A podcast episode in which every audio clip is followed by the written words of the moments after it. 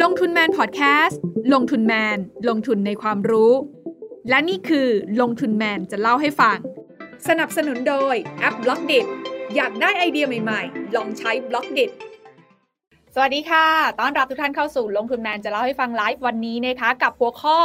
สัญญาณดอกเบี้ยขึ้นสภาพคล่องหายเราจะหาโอกาสการลงทุนยังไงกันดีในปีสองพันยี่สิบสองนี้นะคะต้องบอกว่าวีคนี้เนี่ยเป็นสัปดาห์ของการประชุมเฟดแมตช์หยุดโลกนะคะนี้แขกคนสวยของเราได้กล่าวไว้นะคะแล้วก็หยุดโลกจริงๆค่ะเพราะว่าตลาดผันผวนมากนะคะในบรรยากาศที่ตลาดการลงทุนผันผวนมากขนาดนี้อยากจะบอกว่าชวนทุกคนเนี่ยมาร่วมรับฟังกันนะคะอยากบอกว่าเราอยู่เป็นเพื่อนกันค่ะไม่ต้องเครียดไปวันนี้อยากให้ทุกคนเนี่ย มาฟังข้อมูลแบบ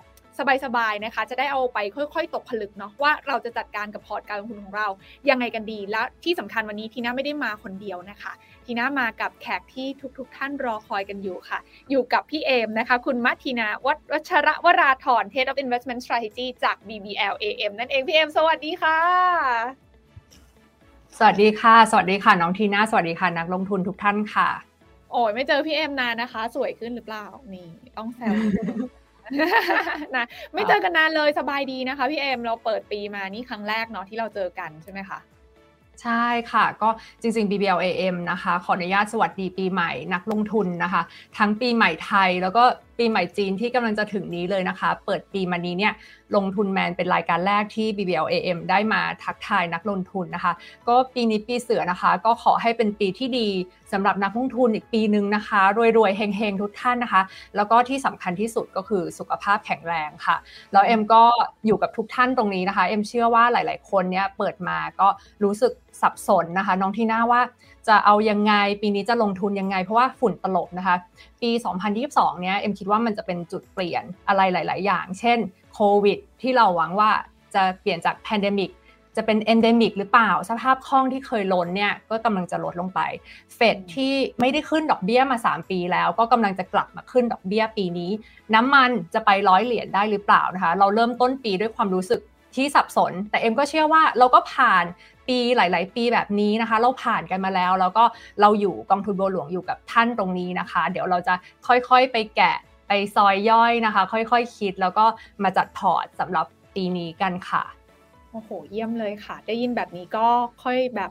เขาเรียกว่าอะไรนะชื่นใจขึ้นมานิดนึงเนาะพี่เอ็มเพราะว่าต้องบอกว่าเปิดปีใหม่มาเนี่ยนะคะโอ้โหใครจะไปคิดว่าตลาดทุนทั่วโลกตลาดหุ้นทั่วโลกเนี่ยมันจะแบบกลับทิศกันแบบนี้นะคะปีที่แล้วเนี่ยขนาดแบบเรากังวลกันเนาะว่าเราเจอโควิดอ่ะแล้วโควิดมันก็ระบาดอย่างต่อเนื่องเราเจอแบบเวฟห้ากันแล้วเนี่ยนะคะแต่กลายเป็นว่าพอเปิดปีมาเรื่องของเวฟห้าที่เราเจอกันอยู่อย่างโอไมครอนน่ะกลายเป็นเหมือนแบบเรื่องจิ๊บๆไปเลยอ่ะคือมันกลายเป็นเรื่องเรื่องใหญ่อยู่แป๊บนึงแต่ตอนนี้เรื่องจิ๊บๆไปแล้วพวกคนมากังวลเรื่องของนโยบายการเงินที่มันแบบอย่างที่พี่เอ็มบอกเลยมันเป็นจุดเปลี่ยนสำคัญนะคะทำให้ปีสองพันยี่สิบสองปีนี้ปีเสือนะปีขานนะคะเออไม่รู้ว่าจะทำยังไงให้แบบขานรับเงินได้มากกว่าขานเสียเงินนะเขาบอกว่าปีนี้เสือดุด้วยนะคะก็เดี๋ยวค่อยๆมาดูรายละเอียดกันตอนนี้ต้องบอกว่า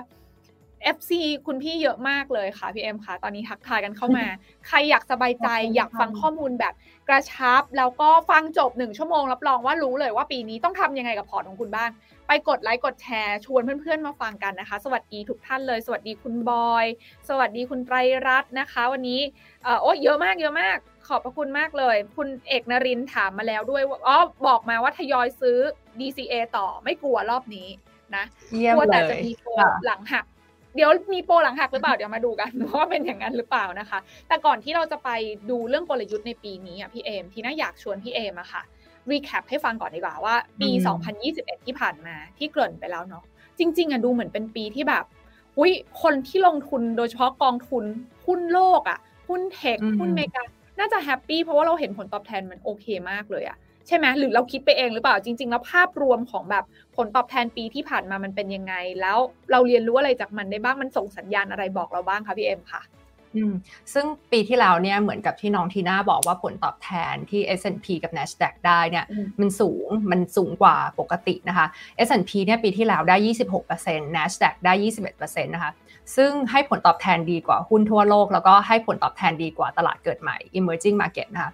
ถ้าเราไปดูแกประหว่าง เอส แอนด์ พี กับ เอ็ม เอส ซี ไอ อี เอ็ม ก็คือ Emerging Market เนี่ย แตกต่างกันถึง สามสิบเอ็ดเปอร์เซ็นต์ ซึ่งเราไม่ได้เห็นเลเวลเนี้ยมาประมาณสิบปีส่วนสไตล์ที่ทำผลตอบแทนได้ดีในปีที่แล้วก็คือ value ที่เอา perform growth ไปได้ถึง ยี่สิบสี่เปอร์เซ็นต์ หุ้นใหญ่เอา perform หุ้นเล็กนะคะเอา perform small capแล้วก็หุ้นกลุ่มแฟงนี่แหละหุ้นเทคขนาดใหญ่ B Innotech เนี่ยก็ทำผลตอบแทนได้ดีแล้วเราก็จบปีด้วยมูลค่า Apple นะคะที่กำลังจะไปแตะสามล้านล้านเหรียญ น, นะคะแล้วก็มูลค่าของกลุ่มแฟงที่มีขนาดใหญ่กว่าเศรษฐกิจญี่ปุ่นแล้วเป็นรองเพียงแค่จีนกับอเมริกาเท่านั้นเองนะคะเพราะฉะนั้น เอส แอนด์ พี ที่เราเห็น Nasdaq ที่เราเห็นในปีที่แล้วเนี่ยมันผลตอบแทนที่ได้เนี่ยสูงกว่าค่าเฉลี่ยยี่สิบปีนะคะซึ่งปกติเนี่ยเราควรจะคาดหวังอยู่ที่ประมาณสิบถึงสิบห้าเปอร์เซ็นต์ โดยเฉลี่ยเท่านั้นเองนะคะ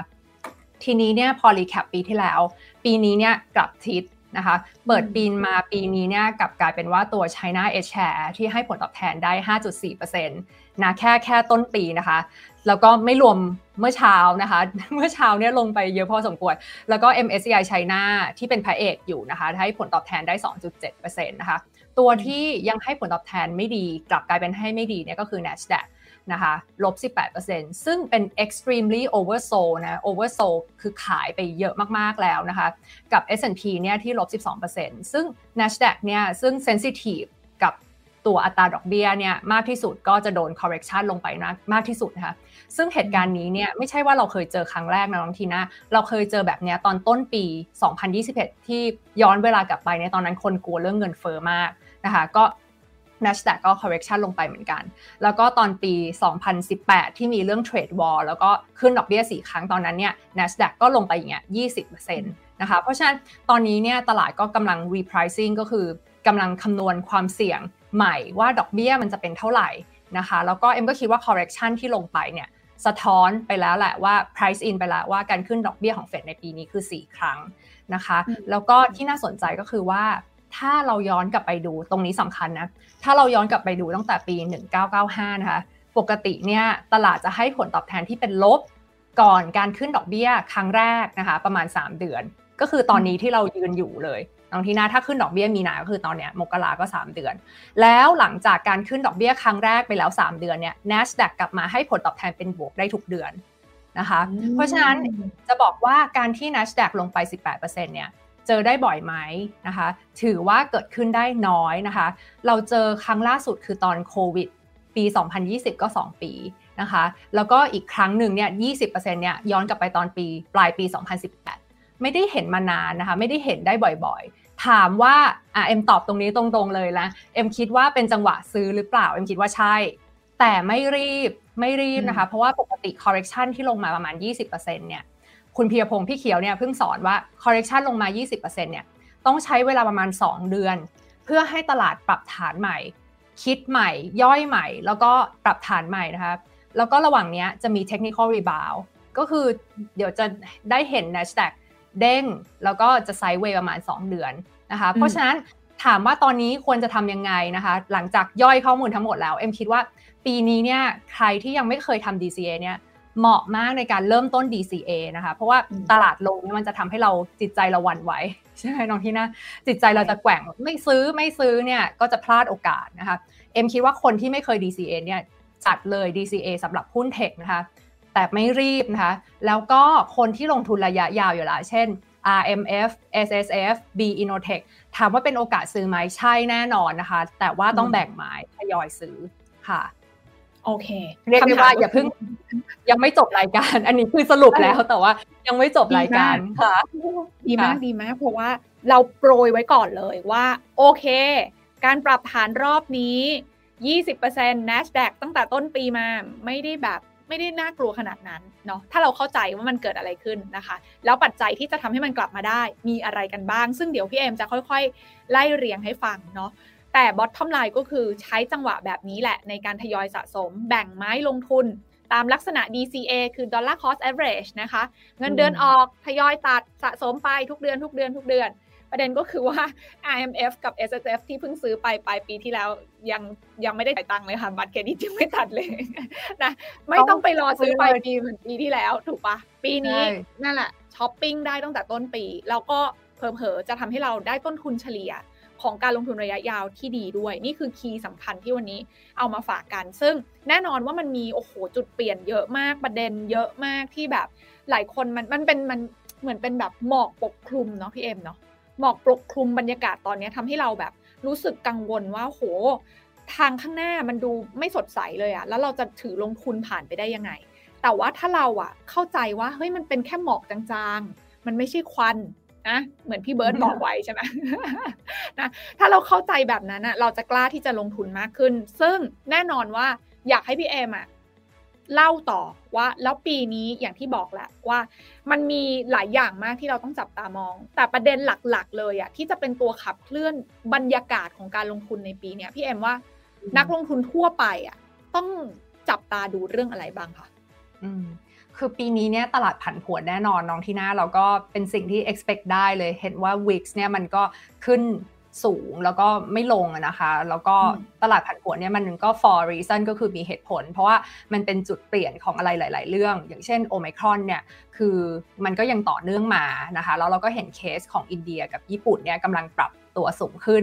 ซึ่งเอ็มก็กำลังลุ้นแล้วก็ดูทิศทางว่าปีนี้เนี่ยจะกลายเป็นจุดจบของโรคระบาดได้หรือเปล่านะคะคือเราไม่เอาข่าวร้ายมาคุยกันละเราคุยกันข่าวดีดีกว่าว่ามันจะเปลี่ยนจาก pandemic มาเป็น endemic ได้หรือเปล่านะคะเพราะว่าเอ็มว่ามันเป็นไปได้ถ้าดูจากเคสที่แอฟริกาใต้เนี่ยลดลงมาจาก สองหมื่น ต่อวันเหลือ สามพัน ใช้เวลาไม่ถึงสองเดือนนะคะแล้วก็อัตราผู้เสียชีวิตเนี่ยก็ต่ำกว่าการระบาดรอบอื่นๆนะคะเอ็มก็เชื่อว่าประเทศอื่นๆเนี่ยจะผ่านพ้นไปได้แบบนี้อย่างเช่นอเมริกาเนี่ยที่ผู้ติดเชื้อเนี่ยทำจุดสูงสุดใหม่แต่อัตราเสียชีวิตเนี่ยไม่ได้ทำจุดสูงสุดใหม่นะคะอีกเหตุผลหนึ่งที่เอ็มว่ามันจะผ่านพ้นได้เนี่ยเป็น year of normalization ก็คือว่า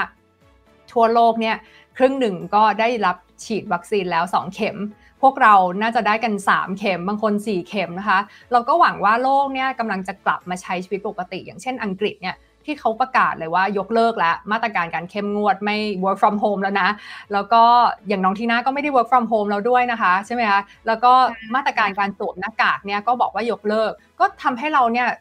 โอเคเราจะกลับมาใช้ชีวิตเป็นปกติได้เร็วขึ้นนะคะแล้วก็มีอีกเรื่องนึงนอกจากโอไมครอนที่เอ็มคิดว่าจะเป็น endemic ได้เนี่ยอีกจุดนึงก็คือจุดเปลี่ยนของโลก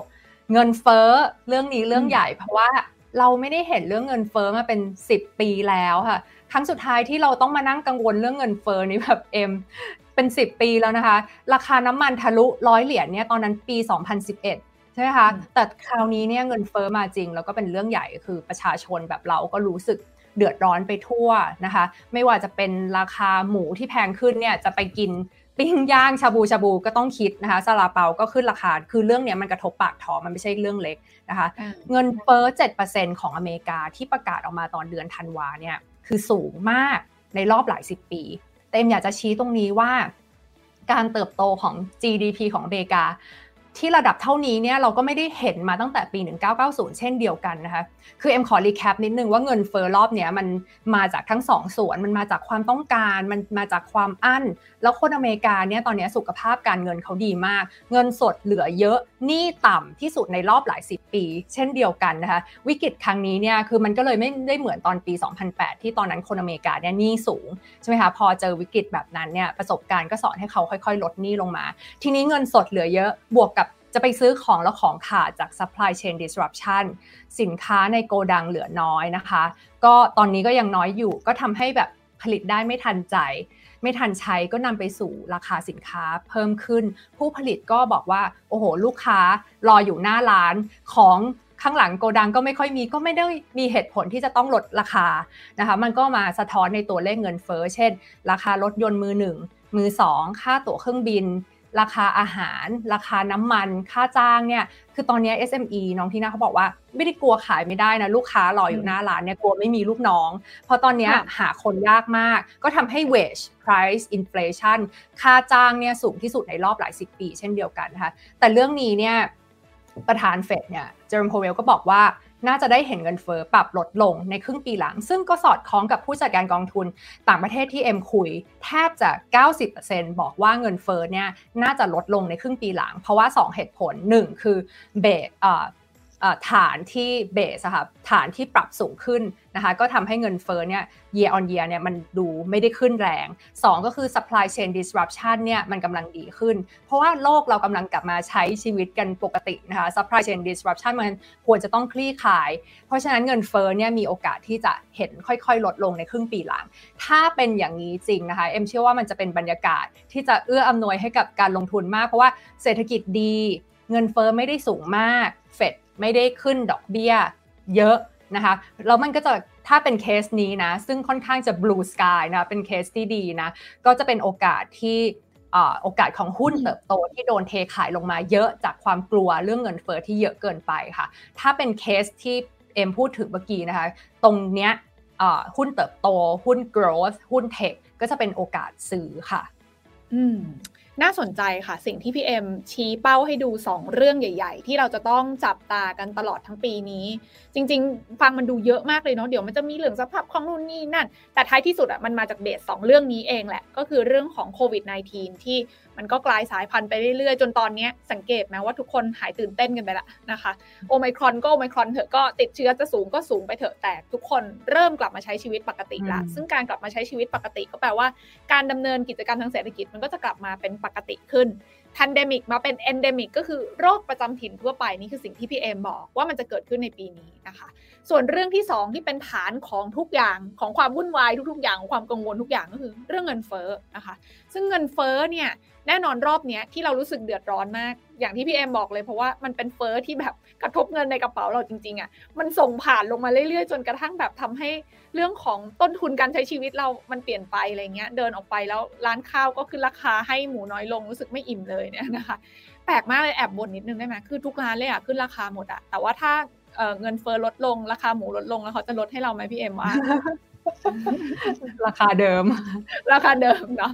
เพราะฉะนั้นเนี่ยก็เป็นก็เป็นก็เป็นก็เป็นเรื่องเงินเฟ้อเนี่ยแหละที่กลายที่อย่างที่บอกทุกคนมองตรงกันคือตอนนี้พี่เอ็มกำลังจะบอกเราว่าทุกคนกลัวเกินไปใช่ไหมว่าเอ้ยเงินเฟ้อที่อาจจะอยู่นาน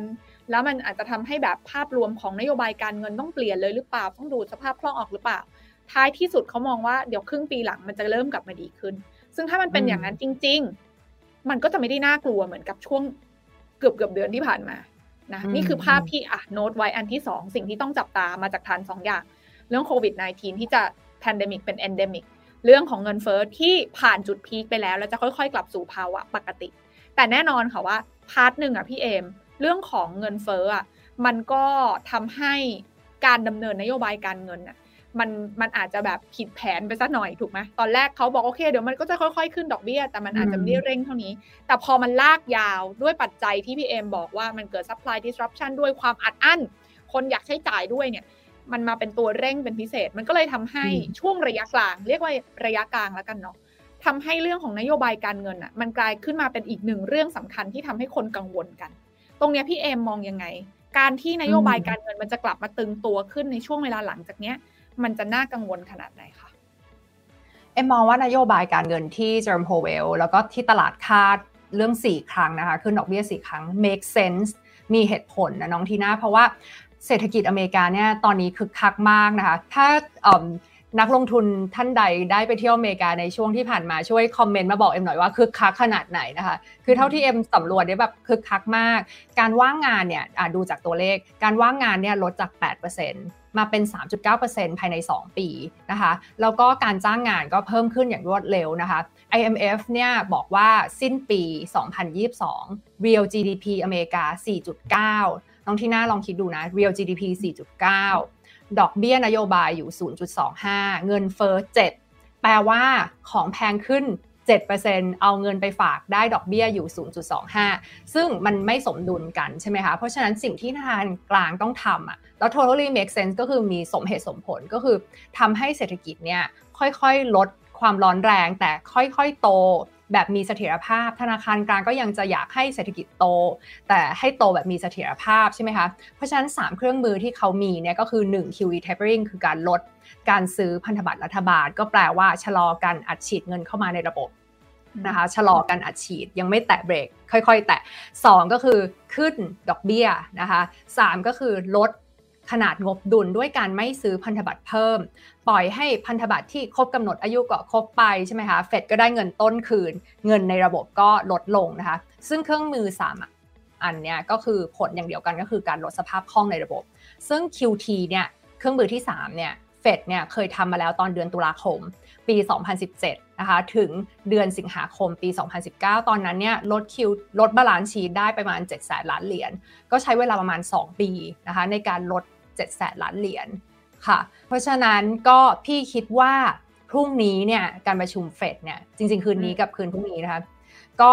เป็นการประชุมนัดหยุดโลกก็เดี๋ยวเราต้องมาดูกันนะคะน้องทีน่าว่าจะจบ คิว อี เลยหรือเปล่า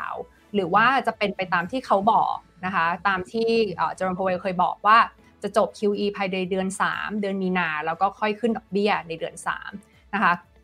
ซึ่งถ้าเป็นอย่างนั้นจริงเนี่ยสภาพคล่องของทั้งโลกก็จะ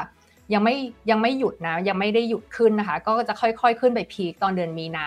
แล้วก็จะค่อยๆลดลงนะคะซึ่งที่ผ่านมาเนี่ยตลาดหุ้นก็แน่นอนถูกขับเคลื่อนด้วยสภาพคล่องพอสภาพคล่องค่อยๆลดลงตลาดหุ้นก็ให้ผลตอบแทนที่ไม่ได้สูงเท่าเดิมแต่ตรงนี้นะเอ็มพูดมาถึงตรงนี้นะเอ็มอยากจะชวนนักลงทุนแล้วก็น้องทีน่าลองคิดดูว่า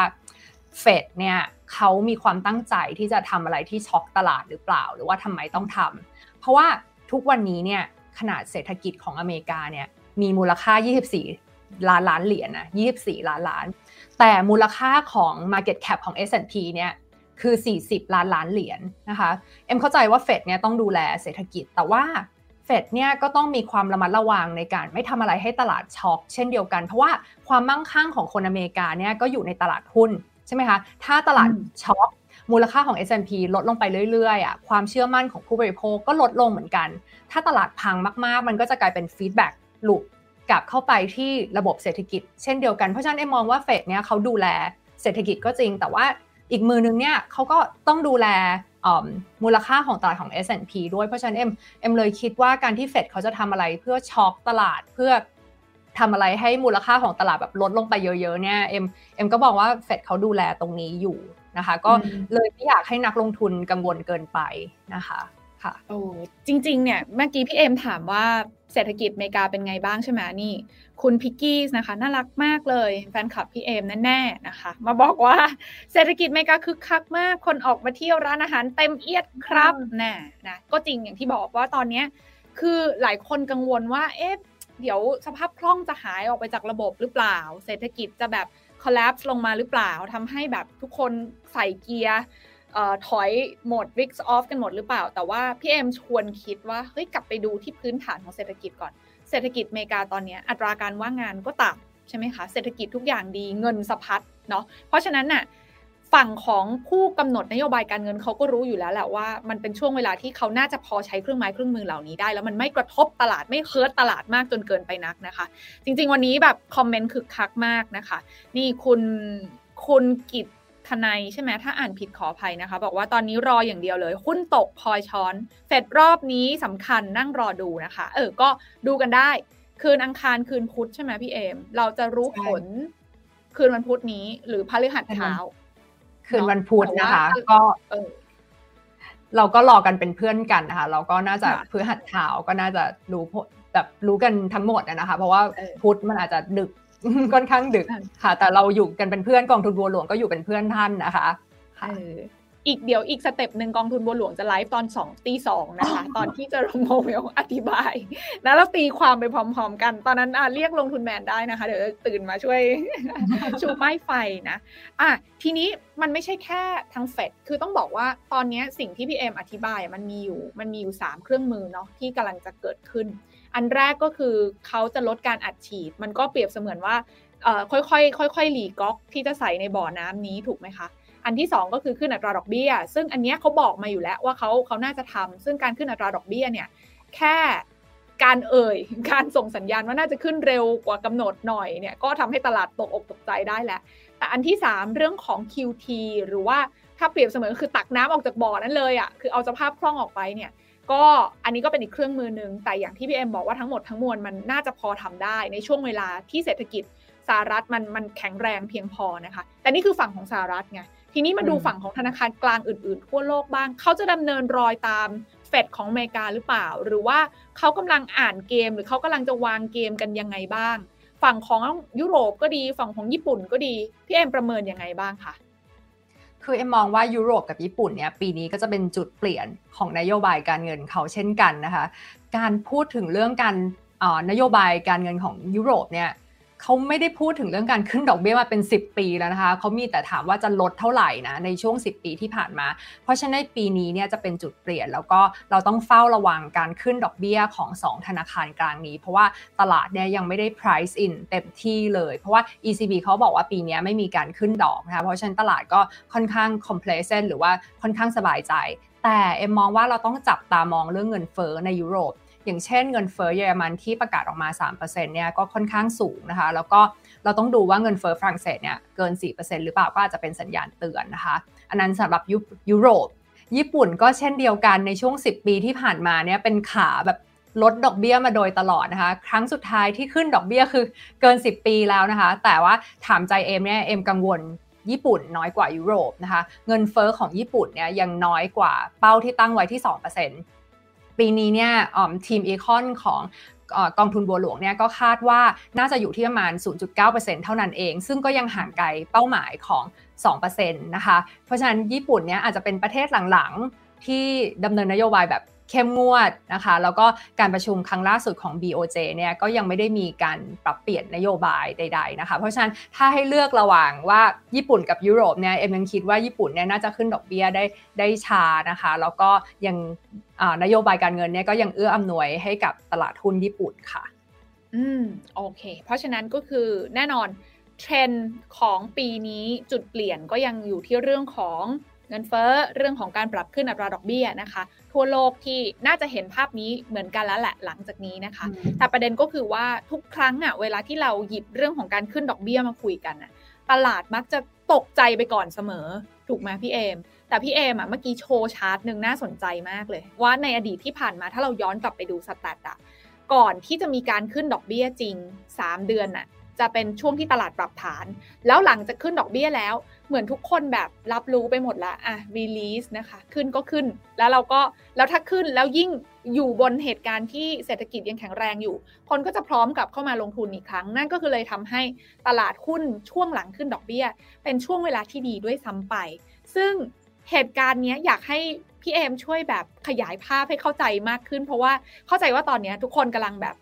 กลัวเนาะกลัวว่าแบบเฮ้ยเดี๋ยวขึ้นดอกเบี้ยสภาพคล่องก็หายอีกนะคะภาพรวมมันจะยิ่งดูแบบผันผวนมากขึ้นหรือเปล่าเราจะอยู่กับความผันผวนในช่วงระยะเวลาสั้นๆตรงนี้ไปได้เราต้องเข้าใจว่าภาพใหญ่ที่จะมีโอกาสเกิดขึ้นหลังจากนี้มันมีอะไรกันบ้างกองทุนบัวหลวงเอง บี บี แอล เอ เอ็ม รวมถึงพี่เอ็มเองมองมองเหตุการณ์ตรงนี้ยังไงแล้วเราเรียนรู้อะไรจากการขึ้นอัตราดอกเบี้ยในอดีตที่ผ่านมาค่ะใช่เดี๋ยวเราพาไปมองย้อนประวัติศาสตร์ตั้งแต่ปีสองพันดีกว่าค่ะพี่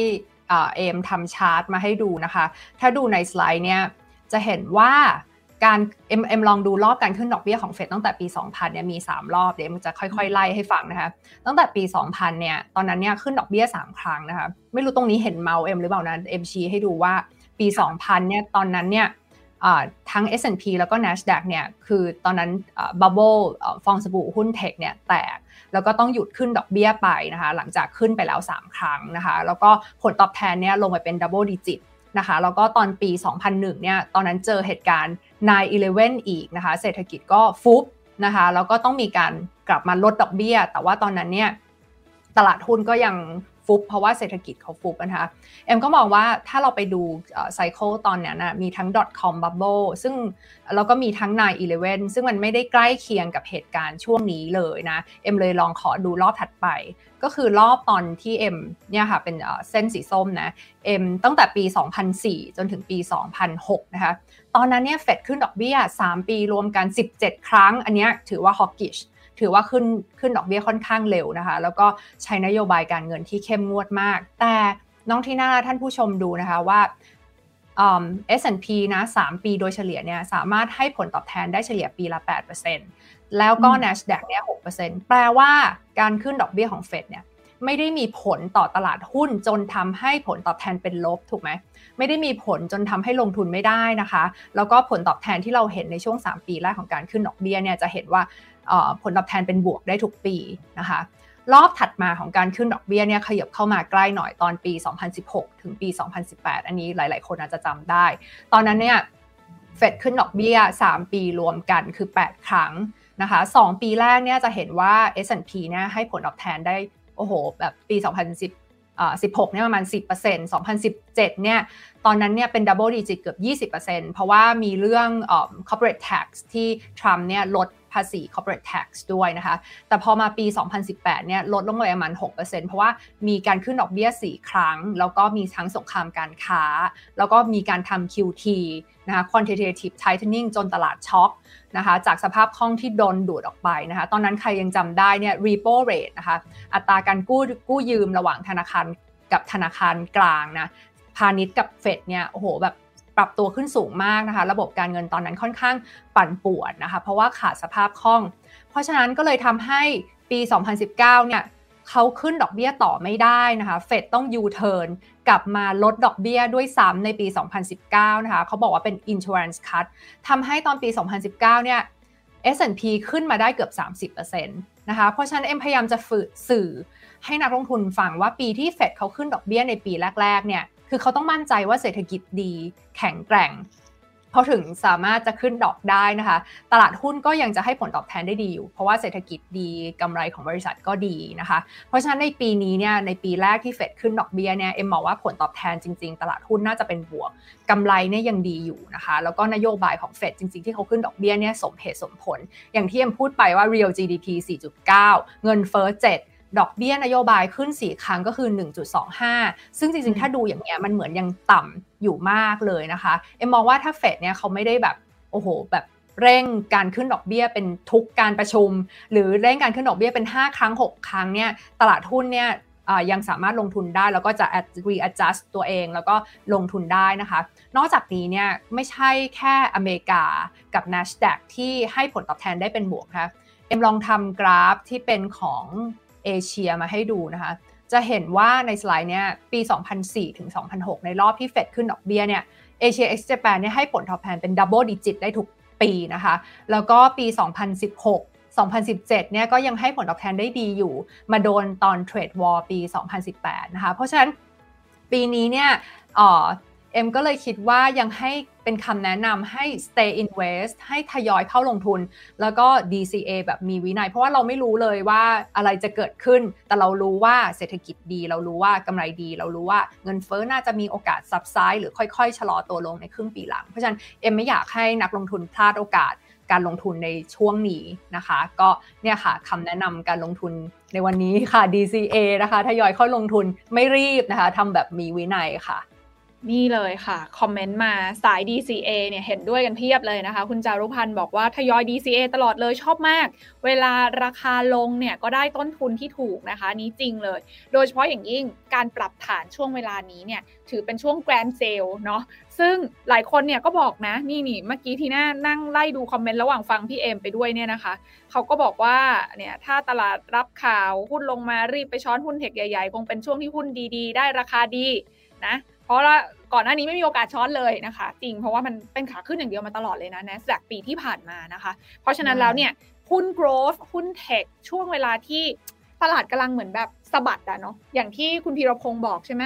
นะคุณพีรพงศ์บอกว่าถ้ามันลงมา ยี่สิบเปอร์เซ็นต์ แล้วนี่ต้องบอกว่าเขาเป็นเผ่าชิ่วมือทองของ บี บี แอล เอ เอ็ม เลยนะคะเนี่ยถ้าดูอยู่ค่ะสวัสดีด้วยนะ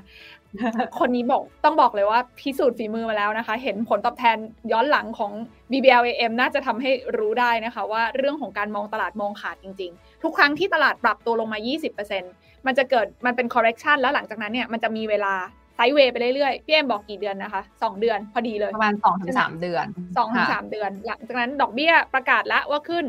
มันอาจจะเกิดเหตุการณ์ buy on fact ก็ได้ก็คือทุกคนแบบรู้หมดละจบนะคะก็พร้อมที่จะกลับมาเพราะเศรษฐกิจจริงมันยังดีนี่เห็นปะเราก็ชวนทุกคนคุยกันนะว่าถ้าเศรษฐกิจจริงมันยังดีคนก็จะพร้อมกลับมาใส่เกียร์ risk on mode เหมือนเดิมแค่ว่าตอนนี้เรามองออกเปล่าเราเรากล้าเปล่าที่จะแบบมองข้ามช็อตตรงนี้ไปแล้วก็ take opportunity หรือคว้าโอกาสที่มันเกิดขึ้นตรงนี้ใช่ไหมคะพี่เอมแต่ทั้งนี้ทั้งนั้นค่ะถ้าเราฟังจากที่พี่เอมไล่สแตทให้เราดูแสดงว่าการขึ้นอัตราดอกเบี้ยของเฟดไม่ได้น่ากลัวอย่างที่คิดแล้วก็ไม่ได้เป็นปัจจัยที่จะมากดดันเรื่องของ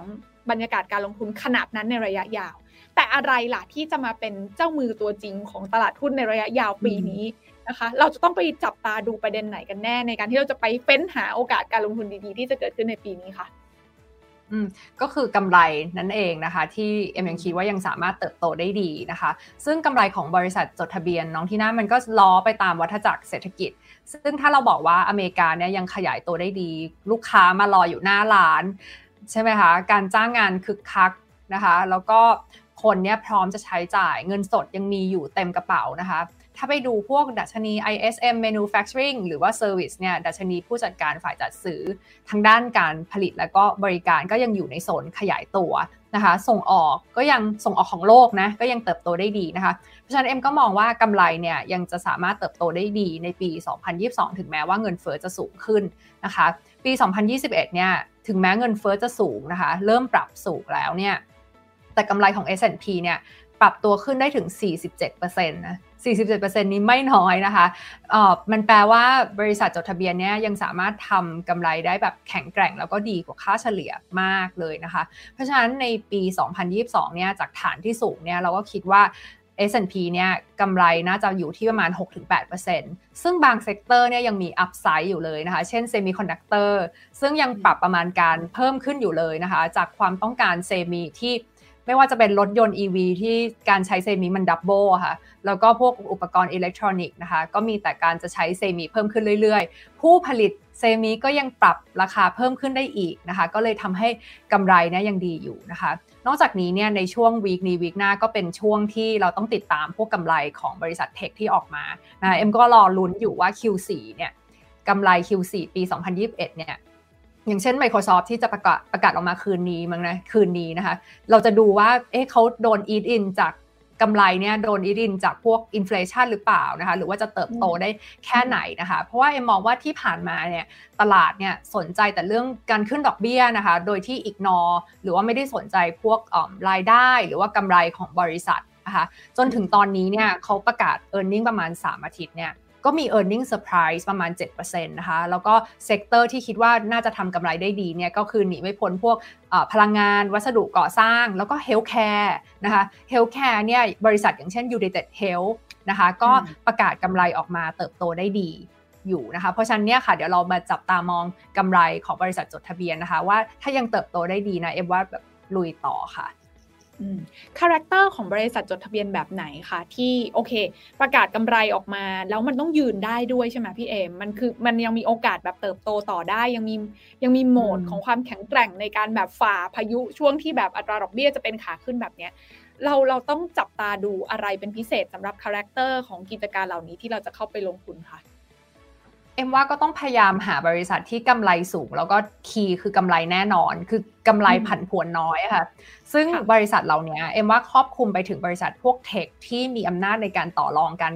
ต่อรองราคานะอย่างเช่น Microsoft เนี่ยเอ็มถามว่าเวลาที่เขากำหนดราคา Microsoft สามร้อยหกสิบห้าหรือว่าเลือกที่จะขึ้นราคาในปีที่แล้วอ่ะเขาดูเงินเฟ้อหรือเปล่าเอ็มว่าเขาไม่ได้ดูนะคะเขาอยากขึ้นราคาจากดีมานด์ที่เพิ่มขึ้นมากกว่านะคะเพราะฉะนั้นเนี่ยบริษัทเหล่านี้ที่มีอำนาจในการกำหนดราคาแล้วลูกค้าก็หนีไปไหนไม่ได้ใช่ไหมคะหรือว่าอย่างเช่น Semiconductor ที่เราก็เห็น ที เอส เอ็ม ซี ก็แบบขึ้นราคา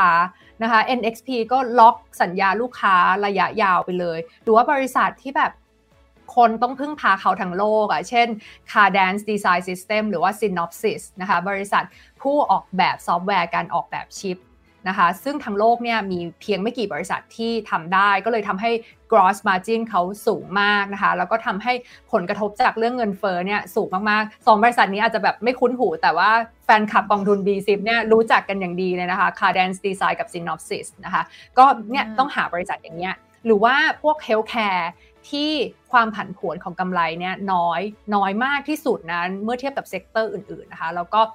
มี gross margin ที่สูงนะคะก็จะได้ผลกระทบจากเงินเฟ้อน้อยลงค่ะโอ้เมื่อกี้มีแฟนคลับ บี สิบ เข้ามารอฟังด้วยนะคะนี่มีคำถามแทรกถามเพิ่มเลยนิดนึงแล้วกันว่าแล้วคุณกลุ่มพลังงานสะอาดแนวโน้มจะเป็นยังไงคะนี่ไหนๆพูดถึง บี สิบ แล้ว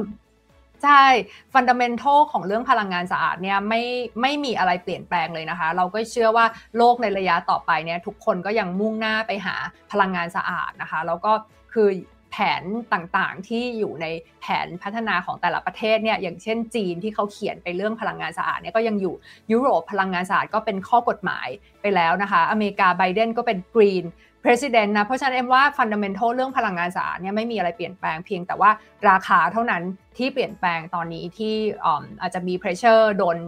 ขายลงมาแต่ว่าก็ sell off เนี่ยก็คือขายกัน across the board ก็คือขายกันทุก sector นะคะเพราะฉะนั้นถ้าคนที่ยังไม่ได้มีพลังงานสะอาดหรือว่าชอบในพวกพลังงานสะอาด บี ซี ไอ พี อยู่อยู่แล้วนะคะเอ็มก็เชื่อว่าเนี่ยจะเป็นจังหวะที่ทยอยสะสมได้ค่ะ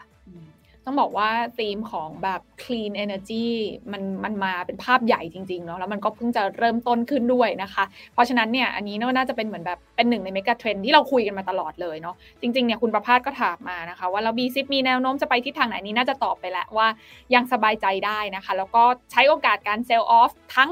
ทั้งเซกเตอร์ทุกเซกเตอร์แบบเนี้ยทั้งตลาดแบบเนี้ยลงมาเป็นโอกาสในการแบบเก็บเอาเมกะเทรนด์ดีๆเข้าพอร์ตได้อันนี้คือคำแนะนำจาก บี บี แอล เอ เอ็ม นั่นเองเนาะแต่ทีนี้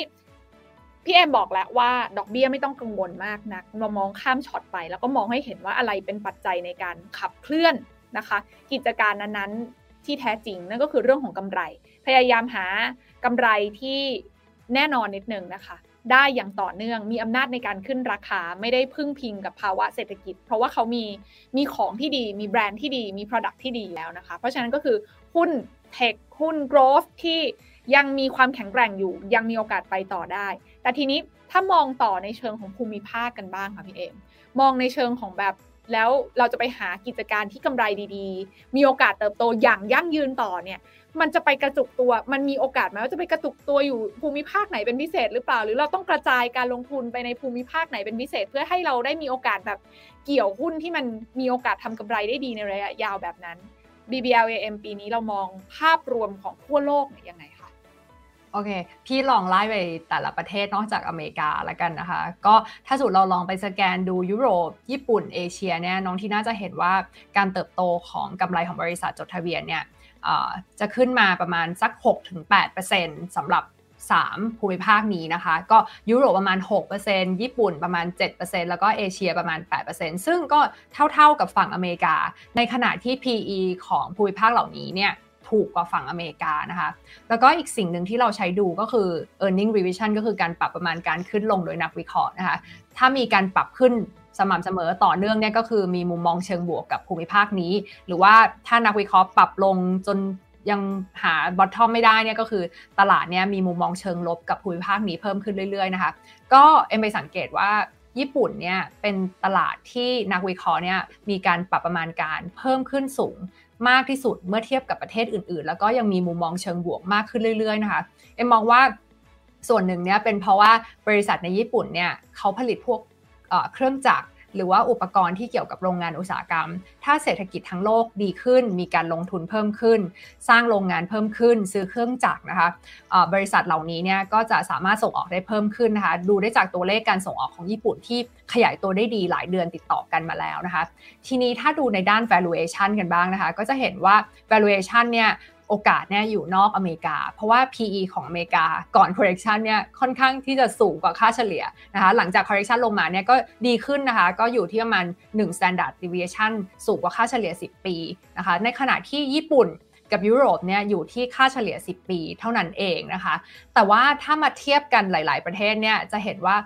กลายเป็น H Share นะคะจีน H Share กับ ซี เอส ไอ สามร้อยเนี่ยที่ พี อี ที่ค่อนข้างต่ำนะคะ H Share เนี่ย พี อี ประมาณเก้าเท่าแล้วก็ A Share เนี่ย ซี เอส ไอ สามร้อยเนี่ย พี อี ประมาณสิบสี่เท่าก็จะเห็นว่าไม่ได้แพงเมื่อเทียบกับภูมิภาคอื่นๆนะคะเมื่อแลกกับ อี พี เอส growth ที่น่าจะเติบโตได้ประมาณ สิบถึงสิบห้าเปอร์เซ็นต์ ในปีนี้ค่ะเพราะฉะนั้นเอ็มก็เลยบอกว่าถ้าใครที่อาจจะยังไม่ได้มีจีนนะคะหรือว่าถ้าใครที่อาจจะยังไม่ได้มีญี่ปุ่นเนี่ยก็พยายามจะชี้เป้าอะ valuation น่าสนใจแล้วก็ อี พี เอส growth เนี่ยยังดีอยู่ค่ะอืมโอเคแต่ทีนี้เนี่ยเรื่องของตลาดญี่ปุ่นเองต้องบอกว่าเป็นหนึ่งตลาดที่แบบดูแลกาดเนาะดูไม่ไปไหนมานานนะคะแล้วก็ดูเหมือนตอนแรกจะดูจะไปจะไปแต่ก็ไม่ไปสักทีแล้วก็ปรับฐานลงมาอีกแล้วแบบนี้เนี่ยแต่ บี บี แอล เอ เอ็ม กำลังชวนให้เรามองว่าเอ้ยเรามองที่ supply chain ของเศรษฐกิจจริงถ้าเมื่อกี้พี่เอ็มก็บอกไว้ว่าถ้ามองว่าเอ้ยเศรษฐกิจโลกจะฟื้นตัวดีอ่ะญี่ปุ่นคือประเทศที่ขายเครื่องจักรส่งออกเยอะซึ่งตัวเลขการส่งออกเขาก็ดี ราะฉะนั้นแปลว่าฟันดัมเบลโฮหรือ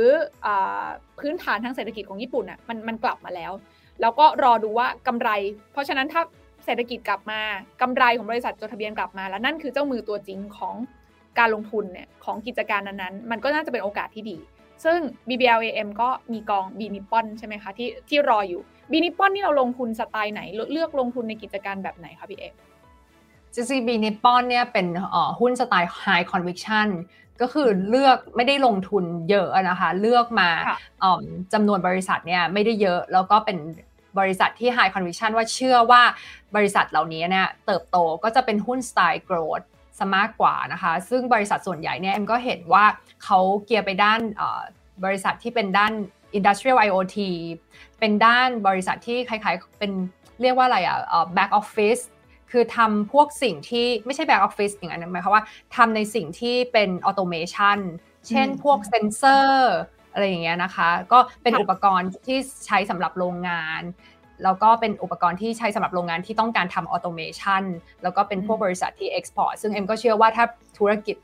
เศรษฐกิจโลกหรือว่าการส่งออกเนี่ยพิกอัพหรือว่าดีขึ้นเนี่ยบริษัทเหล่านี้ก็จะได้ประโยชน์ก็จะเป็นกองทุนสไตล์หุ้นโกรธค่ะอืมโอเคแต่ประเด็นก็คือว่าพอเราเห็นภาพแล้วว่าเรากำลังหากิจการที่แบบมีโอกาสการเติบโตของกำไรอย่างต่อเนื่องใช่ไหมคะซึ่งหุ้นพวกนี้มันก็จะตกอยู่ในแคตแบบเนี่ยเหมือนที่บีนิปปอนมีหุ้นเติบโตหุ้นโกรธแบบนี้นะคะแต่มันมีอีกปัจจัยหนึ่งที่มันอาจจะเกิดขึ้นระหว่างทางของปีนี้ก็คือเรื่องของการตักน้ำออกจากบ่อสภาพคล่องคือการทำ คิว ที ด้วยเหมือนกันซึ่งถ้ามันเกิดเหตุการณ์ภาพนั้นอะหุ้นโกรธมันจะยิ่งแบบเกิดแบบเกิดการชะลอตัวเป็นพิเศษหรือเปล่าแล้วเราต้องระวังอะไรไหมหรือเราควรจะต้องกระจายการเลือกหุ้นแบบให้มันผสมผสานเซกเตอร์แบบไหนเข้ามาที่มันจะไม่ได้รับผลกระทบในภาพใหญ่ของพอร์ตเราขนาดนั้นพี่เอ็มแนะนำยังไงดีคะเรื่องนี้จริงๆวันนี้เนื้อหาเราหนักเหมือนกันเนาะเอ็มก็แบบเห็นใจนักลงทุนแต่ว่าเอ็มก็แบบจะพยายามค่อยๆแบบอธิบายนะคะเราอยู่เป็นเพื่อนกันนะคะเราแบบศึกษาไปด้วยกันนะคะคิวที่เมื่อกี้คำถามที่น้องทีน่าถามเนี่ยก็คือ คิว ที นั่นเองนะน้องทีน่าอยากจะรู้ว่า คิว ที เนี่ยพอยิ่งลดขนาดงบดุลเนี่ยมันจะยิ่งทำให้หุ้นโกรธเนี่ยแย่ลงไปหรือเปล่านะคะ คิว ที เนี่ยก็คือการดูดสภาพคล่องออกจากระบบก็คือ Fed เนี่ยไม่ได้ซื้อสภาพคล่องเพิ่มเอ่อไม่ได้ซื้อพันธบัตรเพิ่มละก็ปล่อยให้พันธบัตรที่มีอยู่หมดอายุพอหมดอายุเนี่ย Fed เขาได้เงินต้นคืนใช่มั้ยคะเงินก็ถูกดึงออกมาจากระบบไปคืน Fed ซึ่งสิ่งเนี้ยที่เอ็มพูดว่ามันเคยเกิดขึ้นตอนปีสองพันสิบเจ็ดเดือนตุลาคมที่เฟดเริ่มทำ คิว ที นะคะในปีที่เฟดทำ คิว ที เนี่ยตอนนั้นเนี่ยตลาดหุ้นให้ผลตอบแทนที่ดีอยู่เป็น double digit เพราะว่าพอดีว่าประธานาธิบดีทรัมป์เนี่ยเขาลดภาษีนิติบุคคลก็เลยทำให้ เอส แอนด์ พี เนี่ยปีนั้นวิ่งไป ยี่สิบเปอร์เซ็นต์ นะคะ Nasdaq ได้ ยี่สิบแปดเปอร์เซ็นต์ นะคะเอเชียเนี่ยให้ผลตอบแทนที่ดีอยู่มาก เอ็ม เอส ซี ไอ Asia ex Japan บวกไป สี่สิบเปอร์เซ็นต์นะคะแล้วก็หุ้นอินเดียบวกได้ถึง สามสิบเปอร์เซ็นต์ นะคะน้องทีน่าเพราะฉะนั้นเอ็มเทมมันจะสื่อว่าในปีที่เฟดเขาทำ คิว ที เนี่ยเอ็มก็บอกว่าเขาก็ต้องมั่นใจอยู่เหมือนกันว่าเศรษฐกิจมันต้องดีมากๆถึงพยายามจะดึงสภาพคล่องออกได้นะคะแล้วก็กำไรของบริษัทไม่ว่าจะเป็นหุ้น growth หรือหุ้น value เนี่ยก็น่าจะยังดีอยู่ตลาดหุ้นถึงขึ้นได้ต่อนะคะแล้วก็ถ้าดูแบบอย่างนี้เนี่ยก็แปลว่านโยบายการเงินเนี่ยมันไม่ได้ตอบหมายหมายความว่าไม่ได้ explain ไม่ได้อธิบายผลตอบแทนได้ทั้งหมดไม่ได้สามารถกำหนดผลตอบแทนได้ทั้งหมดปีที่ทำ คิว ที ตลาดหุ้นอาจจะบวกก็ได้นะคะอย่างเช่นที่เราเคยเห็นในปีสองพันสิบเจ็ดค่ะอืมโอเคนี่มีคอมเมนต์เข้ามาจากคุณกิตทนายบอกว่าลดงบดุลน่ากลัวมากนะคะดึงออกมาเฉยๆมันจะโหดหรือเปล่าก็อธิบายไปแล้วเนาะว่าเฟดเองเขาก็คงเห็นภาพรวมของเศรษฐกิจว่ามันพร้อมที่จะพอดึงสภาพคล่องออกมาได้เพราะว่าเศรษฐกิจจริงพื้นฐานมันยังแข็งแรงอยู่นะคะเพราะฉะนั้นอันนี้ก็เป็นหนึ่งในสิ่งที่คิดว่าถ้าเราเข้าใจภาพใหญ่จริงๆอ่ะเราจะลดความกังวลเรื่องนี้ได้มากขึ้นเนาะทีนี้นอกจากญี่ปุ่นเวลาเราอาจจะมีจำกัดนิดนึงพี่เอมเดี๋ยวไปไม่ทั่วโลกนะคะมาที่จีนกันบ้างดีกว่าจีนเนี่ยต้องบอกว่าปีนี้ถ้าเปิดปีมาเนี่ยกลายเป็นอยู่ดีเป็นพระเอกขี่ม้าขาวมาช่วยชีวิตพอร์ตเราหลังจากเอ่อลงหนักมาปีที่แล้วนะโดนลงทันจากหลายประการเหลือเกินนะคะปีนี้อยู่ดีๆก็เห็นมาตรการกระตุ้นเศรษฐกิจของจีนออกมาแล้วตลาดจีนนี่สวนทางหลายตลาดเลยนะคะมองยังไงดีอ่ะจีนปีนี้กลับมาจริงๆแล้วใช่ไหมคะใช่เราต้องมาคุยกันเพราะว่าแฟนคลับบีจีนเนี่ยเยอะมากเลยนะคะก็ปีที่แล้วเนี่ย ตัว ซี เอส ไอ สามร้อยเนี่ยติดลบไปประมาณ แปดเปอร์เซ็นต์ แต่ว่าหุ้นจีนเมื่อเทียบกับหุ้นโลกเนี่ยในปีนี้เนี่ยมูลค่ามันไม่แพงนะคะก็เลยทำให้หุ้นจีนเนี่ยมีความน่าสนใจขึ้นมาแล้วก็เหมือนกับที่น้องทีน่าบอกว่านโยบายการเงินของจีนเนี่ยตอนนี้ทำในสิ่งที่ตรงข้ามกับฝั่งอเมริกานะคะปีสองพันยี่สิบเอ็ดเนี่ยเศรษฐกิจจีนเขาชะลอตัวอย่างมากนะคะเขาไม่ได้คึกคักแบบฝั่งอเมริกานะคะการบริโภคภายในประเทศก็ซึมยอดค้าปลีกก็เติบโตน้อยยอดขายบ้านก็ชะลอตัวก็ทำให้ไม่มีเหตุผลที่เขาจะใช้นโยบายแบบตึงตัวเช่นเดิมอีกนะคะเพราะฉะนั้นปลายปีที่แล้วเนี่ยเราก็ได้เห็นธนาคารกลางจีนเขาเริ่มใช้นโยบายการเงินแบบผ่อนคลายมีการลด required reserve ratio ก็ทำให้ธนาคารพาณิชย์เนี่ยสามารถปล่อยกู้ได้เพิ่มนะคะเป็นการเพิ่มสภาพคล่องเข้าไปในระบบนอกจากนี้เนี่ยตัวดอกเบี้ยหลายๆอย่างที่จีนมีเช่นแอล พี อาร์ Loan Prime Rate นะคะอัตราดอกเบี้ยสำหรับเงินสำหรับลูกค้าชั้นดีก็มีการลดลงมานะคะเพราะฉะนั้นทิศทางของนโยบายการเงินจีนเนี่ยชัดเจนแล้วว่าจะเป็นไปในทิศทางผ่อนคลายเงินเฟ้อที่ประกาศออกมาล่าสุดก็ไม่ได้เพิ่มสูงแล้วนะคะก็ยิ่งเปิดทางให้นโยบายการเงินของจีนเนี่ยผ่อนคลายได้มากกว่านี้นะคะเพราะฉะนั้นเอ็มคิดว่าธันวาคมปีที่แล้วเนี่ยเป็นตัวจุดเปลี่ยนของนโยบายการเงินจีนนะคะซึ่งผ่อนคลายมากขึ้นซึ่งเอ็มก็คิดว่าเนี่ยจะเป็นลมส่งให้กับหุ้นจีนให้ให้สามารถเอาเพอร์ฟอร์มได้นะคะในปีนี้นะคะทีนี้มีอีกสิ่งหนึ่งนะคะน้องทีน่าที่เราอยากจะพูดถึงก็คือนโยบายภาครัฐนะคะโทนเสียงก็เปลี่ยนไปเช่นเดียวกันนะคะการประชุมบริบูโรที่ผ่านมาเนี่ยโทนเนี่ยค่อนข้างเป็นมิดมากนะคะหัวข้อการประชุมนะคะน้องทีน่าเขาเขาบอกว่าหัวข้อการประชุมก็คือการสนับสนุนการเติบโตประเทศแบบมีเสถียรภาพนะคะในการประชุมเนี่ยในการสรุปการประชุมเนี่ยใช้คำว่าเสถียรภาพถึงยี่สิบห้าครั้งจากเดิมพูดถึงแค่ประมาณสิบครั้งนะคะข้อสรุปจากที่ประชุมเนี่ยเป็นไปในทิศทางที่แบบเป็นมิดเช่นเขาคุยกันว่าเออจะสนับสนุนการบริโภคภายในประเทศยังไงจะทำยังไงให้เขาผลิตภายในประเทศได้ดีขึ้นจะทำยังไงให้ผลิตทดแทนการนำเข้าได้อะไรอย่างเงี้ยนะคะเราจะสนับสนุนอุตสาหกรรมของเราธุรกิจของเราภายในประเทศยังไงซึ่งน้องทีน่าจะเห็นว่าโทนเนี่ยมันแตกต่างจากปีสองพันยี่สิบซึ่งหัวข้อก็คือ antitrust ก็คือการต่อต้านบริษัทที่ผูกขาดตลาดแล้วก็จัดระเบียบบริษัทใหญ่นะคะเห็นไหมว่าโทนมันแตกต่างกันค่อนข้างชัดเจนนะคะนอกจากนี้เนี่ยในเชิงการลงทุนเนี่ยรัฐบาลกลางเขาบอกรัฐบาลท้องถิ่นออกระดมทุนพันธบัตรเพิ่มเลยเพื่อที่จะเอาเงินไปลงทุนในพวกโครงสร้างพื้นฐานให้มากขึ้นนะคะเพราะฉะนั้นเอ็มมองว่าหุ้นจีนเนี่ยจริงๆดาวไซด์จำกัดจากพวกเรื่องนโยบายการเงินการคลังแล้วนะคะแล้วก็มีโอกาสมี upside surprise ได้ค่ะอืมเพราะฉะนั้นแล้วเนี่ยในมุมของจังหวะการลงทุนของหุ้นจีนช่วงเวลานี้ดูเหมือนจะผ่านข่าวร้ายมาหมดละสะบักสะบอมมาเรียบร้อยใช่ไหมคะหลังจากที่ปีที่แล้วเนี่ยเราเห็นว่าทางการจีนเข้ามาจัดระเบียบบ้านครั้งใหญ่ในหลากหลายอุตสาหกรรมนะคะแต่ว่าในเชิงของการที่เขาเข้ามาสนับสนุนทั้งเรื่องของการใช้นโยบายการเงินแบบกระตุ้นเศรษฐกิจชัดเจนเนาะกับเรื่องของการแบบใส่เม็ดเงินลงทุนไปในหลากหลายเซกเตอร์ที่เมื่อสักครู่พี่เอ็มเล่าให้ฟังเนี่ยในแง่มุมของกำไรบริษัทจดทะเบียนล่ะมันจะกลับมาบ้างแล้วหรือยังหรือเราควรจะต้องจับตามองยังไงเพราะพี่เอ็มก็บอกเองว่าปีนี้ถ้าเราจะกลับมาลงทุนเนี่ยกำไรมันต้องมาด้วยมันถึงจะเป็นมันถึงจะเป็นเขาเรียกคุชชั่นซัพพอร์ตสำคัญที่จะทำให้เราอยู่ได้ตลอดทั้งปีนี้ใช่ไหมคะพี่เอ็มใช่กำไรของจีนเป็นคีย์เลยเพราะว่าปีที่แล้วเนี่ยเศรษฐกิจจีนเขาชะลอตัวก็เลยทำให้กำไรของ A Share ในไตรมาสสี่เนี่ยน่าจะออกมายังไม่ดีนะคะแล้วก็ครึ่งปีแรกก็อาจจะยังไม่ดีแล้วก็ค่อยไปฟื้นในครึ่งปีหลังปีนี้นะคะเพราะฉะนั้นกำไรของบริษัทจดทะเบียนของจีนเนี่ยยังต้องใช้เวลาในการฟื้นตัวซึ่งมันก็สอดคล้องกับสภาวะเศรษฐกิจนะคะนักลงทุนก็อยู่กับความเป็นจริงเขาก็เข้าใจในสิ่งนี้นะคะเพราะฉะนั้นเอ็มก็มองว่าปัจจัยบวกเนี่ยที่เอ็มพูดมาเรื่องนโยบายการเงินการคลังเนี่ยพร้อมแต่ว่าเราต้องรอดูว่ากำไรของบริษัทในจีนเนี่ยจะฟื้นได้หรือเปล่าทีนี้เอ็มอยากจะให้น้องทีน่าชวนนักลงทุนเนี่ยกลับมามองภาพใหญ่ๆนะคะเรื่องที่เราเคยคุยกันเนี่ยว่าจีนจะเพิ่มชนชั้นกลางจากสามร้อยล้านคนเป็นหกร้อยล้านคนเนี่ยเรื่องนี้เนี่ยพูดกันมานานแล้วแต่มันยังคงอยู่แล้ว on process นะคะกำลังดำเนินไปนะคะเขากำลังพัฒนาแรงงานของเขาเนี่ยเปลี่ยนถ่ายจากพวกอุตสาหกรรมแรงงานโดยเป็นอุตสาหกรรมที่ใช้เทคโนโลยีขั้นสูง McKinsey เขาออกรายงานมาบอกว่าภายในปีสองพันสามสิบเนี่ยจำนวนครัวเรือนนะคะที่มีรายได้ปานกลางถึงสูงของจีนเนี่ยจะเพิ่มขึ้นถึง หกสิบแปดเปอร์เซ็นต์ ในขณะที่อเมริกาเนี่ยเพิ่มแค่ หกเปอร์เซ็นต์ ยุโรปเพิ่มขึ้น สิบเปอร์เซ็นต์ ตรงนี้คืออะไรตรงนี้แปลว่า รายได้ของประชากรของเขาเนี่ยจะต้องเพิ่มขึ้นมากนะคะแล้วก็นำไปสู่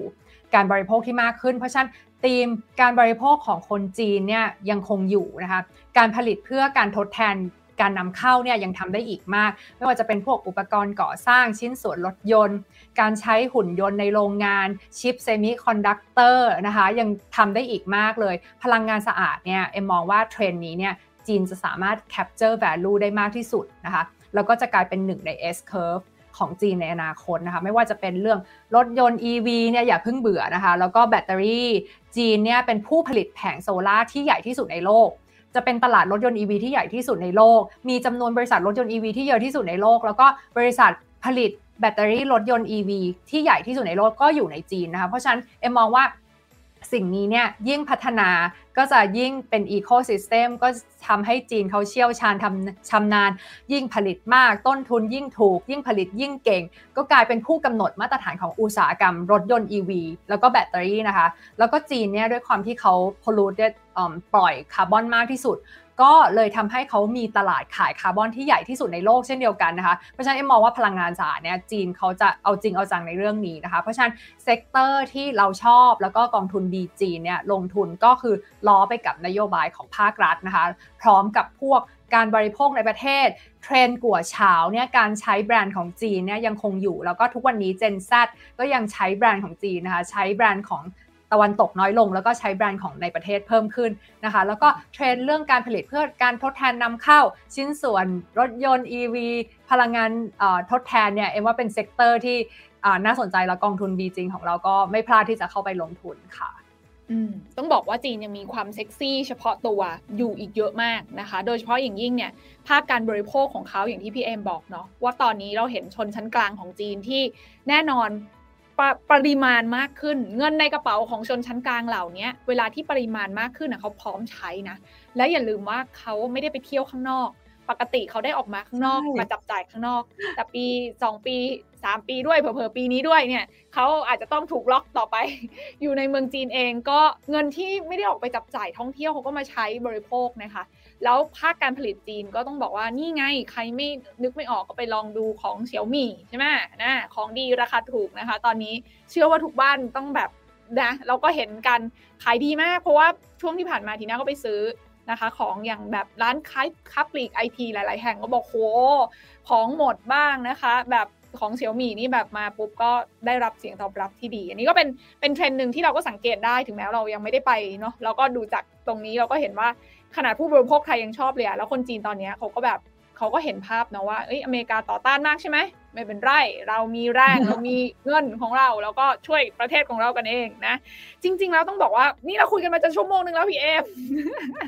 แป๊บเดียวมากเลยนะคะก็ได้ไปละในเชิงของมุมมองของการเลือกลงทุนเนาะทีนี้อยากให้พี่เอมแบบ wrap up นิดนึงเพราะจริงๆแล้วมันมีคำถามเข้ามาทั้งเกี่ยวกับเรื่องของหุ้นเทคหุ้นเฮลท์แคร์แต่เรา wrap up ก่อนแล้วเราค่อยมาตอบหุ้นเทคดีไหมว่าหุ้นเทคจะเอายังไงดีจะไปต่อยังไงแล้วก็หุ้นอะไรนะมีแคร์เนี่ยกองพระเอกของบัวหลวงเนี่ยมีคนถามเข้ามาลงมาเยอะเหมือนกันจะใช้จังหวะนี้อะไรยังไงดีนะคะอ่ะพี่เอ็มว่ายังไงดีคะเราลุยกันเลยสั้นๆก่อนจบค่ะแรปอัพใช่ไหมคะค่ะ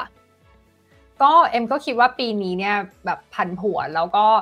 again เอ็มว่ามันเป็นมันเป็นปีที่ดีในการที่คนที่ยังไม่เคย ดี ซี เอ เนี่ยให้เริ่มต้น ดี ซี เอ เพราะว่าความผันผวนเนี่ยก็จะทำให้เรากลัวนะคะแต่เอ็มยังมีมุมมองเชิงบวกในกับหุ้นนะคะเอ็มมองว่าเวลาที่แบบคนท้อใจอ่ะแล้วก็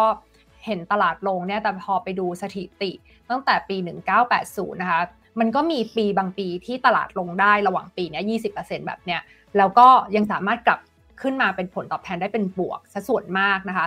แล้วก็ในปีที่เฟดขึ้นดอกเบี้ยอย่างนี้เนี่ยนะคะก็มันจะผันผวนแต่ตลาดเนี่ยก็จะกลับมาโฟกัสที่กำไรของบริษัทจดทะเบียนซึ่งเอ็มก็คิดว่าน่าจะยังออกมาดีแล้วก็ยังเติบโตสำหรับ เอส แอนด์ พี แล้วก็ Nasdaq นะคะกำไรเนี่ยก็น่าจะเป็นตัวขับเคลื่อนดัชนีในปีนี้นะคะเพราะฉะนั้นประเทศที่เอ็มให้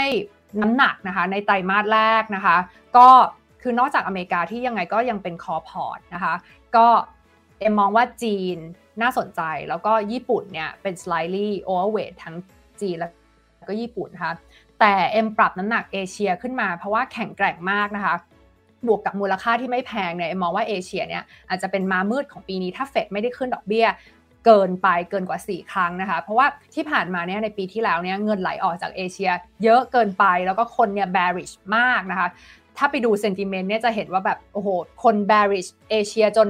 สุดแบบถ้าวัดออกมาคือสุดแล้วนะคะเอ็มมองว่าความกลัวเนี่ยได้ price in ไปในเอเชียแล้วนะคะดูจากยอดเงินที่ไหลออกไปในเอเชียปีที่แล้วนะคะแต่ว่าปีนี้เนี่ยเปิดมา year to date เนี่ยก็เป็นเงินที่ไหลเข้าเอเชียนะคะกลับกลายเป็นเงินที่กลับเข้ามาซื้อเอเชียนะคะทีนี้ในด้าน thematic นะคะเอ็มก็เชื่อว่าแฟนคลับ บี ซี พี B Innotech เนี่ยบีแคร์เนี่ยฟังอยู่นะคะตีเมติกเนี่ยเอ็มก็ยังเชื่อเหมือนเดิมนะคะเทรนด์พลังงานสะอาดยังไม่ได้เปลี่ยนไปเลยนะคะแล้วก็ B Innotech เนี่ยเอ็มก็คิดว่าการที่จะสร้างพอร์ตให้มันเติบโตขึ้นมาได้เป็นกอบเป็นกำอ่ะมันคงไม่ได้มาจากหุ้น value เอ็มมองว่ามันจะต้องมาจากหุ้นเติบโตแล้วก็มาจากหุ้น growth นะคะอันนั้นก็คือหุ้น tech นั่นเองแล้วก็อีกธีมที่เราชอบเป็นพิเศษในปีนี้ก็คือ healthcare ซึ่งปีที่แล้วเนี่ยแลกขาดแล้วก็ทำผลตอบแทนได้ไม่ค่อยดีแต่มองว่าปีนี้เนี่ย healthcare น่าจะเป็น defensive ที่ดีเพราะว่ากำไรเนี่ยผันผวนน้อยแล้วก็น่าจะฟื้นได้จากปีจากปีนี้เป็นต้นไปค่ะอ่าโอเคเพราะฉะนั้นก็คือยังได้อยู่สำหรับฟีเมติกทั้งหุ้นเทคแล้วก็หุ้นเฮลท์แคร์นั่นเองนะคะทีนี้มีคนถามว่าแล้วหุ้นเทคเนี่ยจะเหมาะสำหรับระยะสั้นหรือระยะยาวดีช่วงนี้คือเข้าใจว่าช่วงนี้ให้ทยอยสะสมได้ใช่ปะแต่ว่าถ้ามันตลาดมันแบบแบบฟื้นตัวกลับขึ้นมาเราออกไปก่อนดีหรือเปล่าหรือว่าจริงๆแล้วหุ้นเทคเนี่ยยังเหมาะเป็นแบบถือระยะยาวได้อันนี้มองยังไงดีคะมีคำถามเข้ามาจากคุณธนพรหุ้นเทคเนี่ยอย่างที่พูดไปอะค่ะว่าการที่มัน correct ลงมาในดัชนี Nasdaq ยี่สิบเปอร์เซ็นต์ น้องที่น่ามันต้องใช้เวลาให้ตลาดย่อยแล้วก็ readjust ใช่ไหมคะ reprice ว่าเออปีนี้เฟดจะขึ้นดอกเบี้ยได้กี่เปอร์เซ็นต์เพราะฉะนั้นเออเออได้ได้กี่ครั้งนะคะเพราะฉะนั้นระยะสั้นๆเนี่ยเอ็มว่าเทคเนี่ยยังมีเวลาให้เก็บนะคะแต่ระยะยาวเทรนระยะยาวเนี่ยไม่มีอะไรเปลี่ยนนะแล้วเอ็มยังเชื่อแบบแล้วยิ่งเชื่อขึ้นไปใหญ่ว่าโลกอ่ะกำลังจะเดินไปในทิศทางนี้ไปในทิศทาง Metaverse ไปในทิศทาง Web สามจุดศูนย์ ไปในทิศทาง Cloud Computing ไปในทิศทาง Cyber Security นะคะ Metaverse เนี่ยเราเคยคุยกันในลงทุนแมนแล้วนะคะแล้วก็เรื่อง Cloud เนี่ยเอ็มมองว่าเป็นกระดูกสันหลังของเทคโนโลยีเรียกได้ว่าไม่มีไม่ได้นะคะแล้วก็มีแต่ใหญ่เพิ่มขึ้นเรื่อยๆกลายเป็นผู้ชนะหลังโควิดนะคะCloud Computing เนี่ยเขาบอกว่ามูลค่า Market Cap เนี่ยมันจะเพิ่มขึ้นประมาณ สิบสี่เปอร์เซ็นต์ ต่อปีไปจนถึงปีสองพันยี่สิบห้าเป็นอย่างน้อยนะคะแล้วก็ Market Cap เนี่ยสูงถึงประมาณ ห้าแสนล้านเหรียญนะคะไม่ว่าจะ Cloud จะเป็นเรื่อง Infrastructure as a Service Platform as a Service หรือว่า Software as a Service เนี่ยเอ็มมองว่าทุกบริษัทเนี่ยกำลังเดินไปในทิศทางนี้ซึ่งบริษัทที่สามารถ Capture Trend นี้ได้เนี่ยก็หนีไม่พ้นกลุ่มแฟงน้องทีน่าอีกแล้วนะคะเพราะว่า Amazon เนี่ยไตรมาสที่ผ่านมาเนี่ยก็ประกาศงบออกมาคลาวด์เนี่ยเติบโตได้ สามสิบเปอร์เซ็นต์ เมื่อเทียบกับปีก่อน Microsoft Azure นะคะก็คือคลาวด์ของ Microsoft เนี่ยเติบโตได้ ห้าสิบเปอร์เซ็นต์ จากปีก่อนคลาวด์ของ Google ก็เติบโตได้ สี่สิบห้าเปอร์เซ็นต์ จากปีก่อนซึ่งเติบโตมากกว่าธุรกิจหลักนะคะแล้วก็กลายเป็น growth ของธุรกิจของกลุ่มแฝงนะคะเอ็มก็คิดว่าธุรกิจคลาวด์เนี่ยจะสามารถสร้างการเติบโตต่อเนื่องให้กับกลุ่มแฝงได้นะคะเพราะว่าคลาวด์นี่มันก็มีแต่ใช้เพิ่มมากขึ้น Metaverse ก็ต้องใช้คลาวด์จะเข้าเว็บ สามจุดศูนย์ ก็ต้องใช้คลาวด์นะคะแล้วก็เอ็มก็เชื่อว่ากองทุน B Innotech เนี่ยยังเชื่อมั่นเพราะว่าการที่เขาลงทุนในบริษัทเทคใหญ่ๆเนี่ยเขาสามารถ capture trend เหล่านี้ที่เอ็มพูดมาได้ทั้งหมดค่ะอืมโอเคจริงๆแล้วอ่ะจำได้ว่าปีที่แล้วเราคุยกันใช่ไหมคะพี่เอ็มว่าพี่เอ็มกับ บี บี แอล เอ เอ็ม เนี่ยมองว่า Big Tech ของอเมริกายังได้อยู่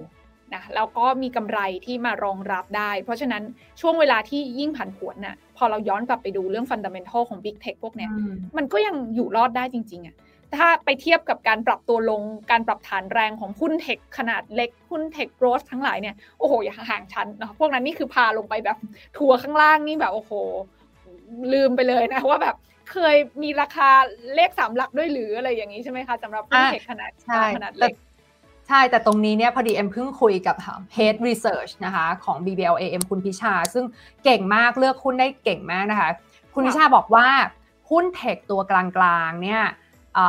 ใน B Future นะคะก็คือกอง Allianz ที่ลงทุนในพวกหุ้นเทคที่เกี่ยวกับ เอ ไอ เนี่ยเริ่มมีมูลค่าที่น่าสนใจเพราะฉะนั้นคนที่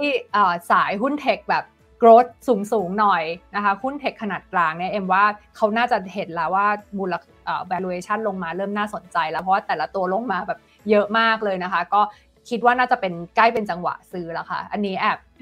เอามาเล่าให้ฟังนะคะก็มีกองทุน B Future ค่ะที่ลงทุนในพวกเทคที่ขนาดกลางหน่อยนะคะค่ะ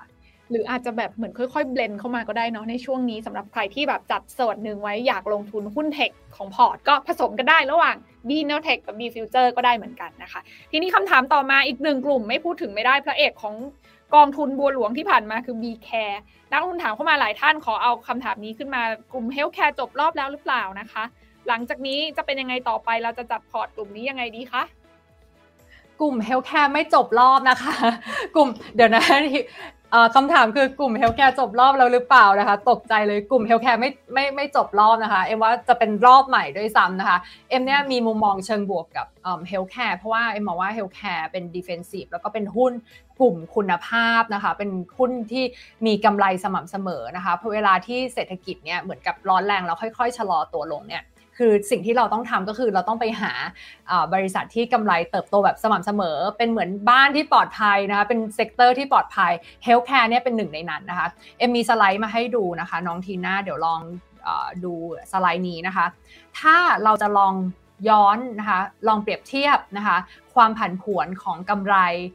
ของอุตสาหกรรมต่างๆใน เอส แอนด์ พี เมื่อเทียบกับ Healthcare นะคะภาพด้านซ้ายเนี่ยคือ annual earnings volatility จะเห็นว่า Healthcare เนี่ยความผันผวนของกำไรต่ำที่สุดเมื่อเทียบกับเซกเตอร์อื่นๆนะคะแล้วก็ถ้าดูเคกะ earning growth rate เนี่ย Healthcare ไม่ได้แย่เลยนะคะน้อยกว่า ไอ ที แล้วก็น้อยกว่าเพียง consumer discretionary นะคะกำไรสามารถเติบโตเฉลี่ยได้ แปดเปอร์เซ็นต์ ทุกปีนะคะก็เป็นรองเพียง ไอ ที แล้วก็ consumer discretionary นะคะแต่ว่าที่ผ่านมาเนี่ยกลุ่ม Healthcare เนี่ยปีที่แล้วก็ทุกคนเฮิร์ตนะคะจาก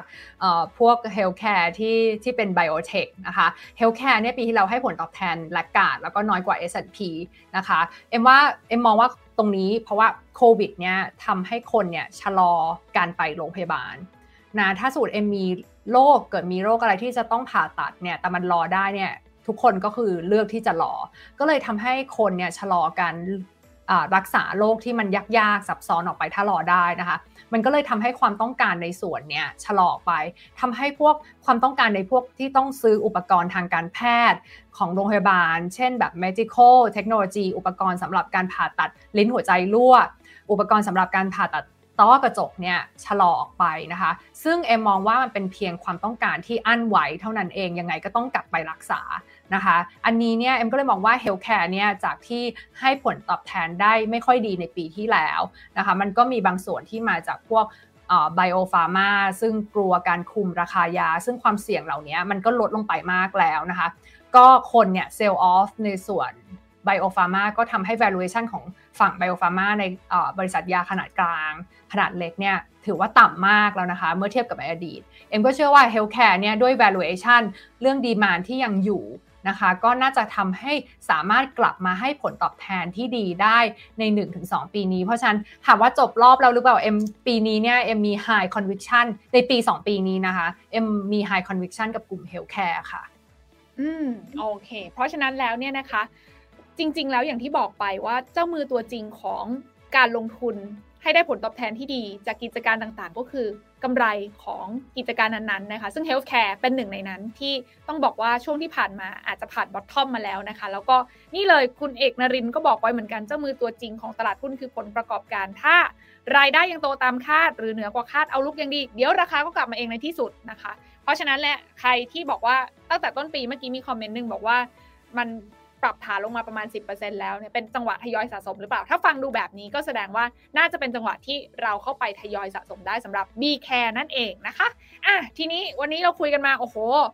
คนแฟนคลับพี่เอ็มเยอะมากจริงๆนะคะขอบคุณมากเลยที่ติดตามกันให้พี่เอ็มฝากทิ้งท้ายนิดนึงละกันก่อนจากกันคืนนี้นะคะอยากจะให้กำลังใจนักลงทุนยังไงดีคืนนี้เราจะเจอแบบโรลเลอร์โคสเตอร์เหมือนเฮ้ยเมื่อคืนนี้สุดยอดเลยนะคุณเมกานะก่อนนอนนี่ดูแล้วยังแบบสงสัยพรุ่งนี้เละแน่เลยตื่นมาเป็นบวกได้เฉยเลยนะคะไม่รู้ว่านี้จะเป็นยังไงกันบ้างนะคะอ่ะเอ็มฝากทิ้งท้ายให้กำลังใจนักลงทุนหน่อยค่ะก็เอ็มเป็นกำลังใจให้นะคะแล้วก็แบบ บี บี แอล เอ เอ็ม ก็อยู่ตรงนี้นะคะเราไม่ได้ทิ้งนักลงทุนไปไหนเลยในช่วงที่ตลาดผันผวนหรือว่าตลาดมีการเซลล์ออฟเนี่ยเราแบบเอ็มกับทีมเนี่ยทำงานแบบ หนักแล้วก็อย่างเต็มที่ในการหาความรู้หาข้อมูลมาดูว่าเอ๊ะมันจะเป็นช่วงจังหวะให้ซื้อได้หรือยังนะคะเอ็มมองว่าในช่วงนี้เนี่ยเป็นช่วงที่ดีที่สุดในการที่เราจะฝึกให้รู้จักวินัยในการลงทุนแล้วก็เป็นช่วงเวลาที่คนไม่คนที่ยังไม่เคย ดี ซี เอ นะคะก็เริ่ม ดี ซี เอ ได้นะคะเพราะว่าด้วยจำนวนเงินที่เท่าเท่ากันเนี่ยเราได้หน่วยที่เยอะกว่าเอ็มเคยอ่านเอ็มไปหาข้อมูลเกี่ยวกับ ดี ซี เอ มาแล้วก็เอ็มไปเจอว่า Warren Buffett เนี่ยเคยเขียนในเอสเซในทำนองที่ว่าน้องที่น่าถ้าเราอยากจะทานแฮมเบอร์เกอร์ทั้งปีแล้วเราไม่ใช่ผู้ผลิตเนื้อวัวเราจะอยากให้เนื้อวัวราคาสูงหรือต่ำถ้าเราเป็นต่ำใช่ไหมเพราะว่าเราเป็นคนทานแฮมเบอร์เกอร์ทั้งปีแล้วเราไม่ใช่ผู้ผลิตเนื้อวัวเราต้องอยากให้เนื้อวัวต่ำก็เหมือนกันถ้าเราต้องการจะลงทุนทั้งปีต้องการจะ ดี ซี เอ ทั้งปีเราเราต้องการลงทุนระยะยาวเนี่ยตอนนี้เราควรจะดีใจหรือเสียใจในช่วงที่ตลาดลงนะคะเพราะฉะนั้นเอ็มก็อะไรนะต้องดีใจค่ะเพราะฉะนั้นเอ็มก็เป็นกำลังใจให้ทุกท่านนะคะแล้วก็สำหรับ ดี ซี เอ เนี่ยเอ็มก็ยังแนะนำ B Innotechบี ซี พี บี แคร์ ที่สามารถ ดี ซี เอ ได้สำหรับคนที่ยังไม่เคยมี B Asia อยู่ในพอร์ตก็เป็นจังหวะที่ดีในการเพิ่ม Asia ในปีนี้นะคะแล้วก็ใกล้วันตรุษจีนแล้วนะคะก็ซินเจียยู่อีซินเนียร์ชัยนะคะสวัสดีวันตรุษจีนนะคะก็ขอให้ทุกท่านได้อ่างเปาเยอะๆนะคะแล้วก็ถ้าได้อ่างเปาก็อย่าลืมแบ่งมาลงทุนในกองทุนด้วยก็จะได้เป็นการเพิ่มพูนอ่างเปาที่ทุกท่านได้มานะคะเป็นการเพิ่มพูนแล้วก็เป็นการลงทุนระยะยาวค่ะก็ บี บี แอล เอ เอ็ม ขอให้ทุกท่านโชคดีกับการลงทุนในทั้งปีของปีนี้ค่ะเยี่ยมเลยค่ะอ่างเปาตัวตัวไกลด้วยนะคะแล้วก็จะยิ่งแบบเพิ่มพูนได้มากขึ้นถ้าเลือกลงทุนกับกองทุนบัวหลวงหรือ บี บี แอล เอ เอ็ม นั่นเองวันนี้พี่เอ็มจัดทับเรื่องของโพยกองทุนนะมาแบบให้เซตสำหรับอ่างเปาที่ทุกคนกำลังจะได้รับไงจะได้รู้ว่าจะกระจายเงินลงทุนไปไว้ตรงไหนดีสำหรับตลอดทั้งปีนี้นะคะฉันพร้อมอยู่แล้วเราตั้งใจเนาะแล้วเดี๋ยวยังไงรอบหน้าจะกลับมาอัปเดตสถานการณ์กันใหม่วันนี้น่าจะทำให้ทุกคนเนี่ยสบายอกสบายใจได้มากขึ้นกับการฟังข้อมูลแล้วก็วิเคราะห์กันในเชิงลึกนะคะว่าตลอดปีนี้ทั้งปีจริงๆแล้วไม่ได้มีอะไรที่ต้อง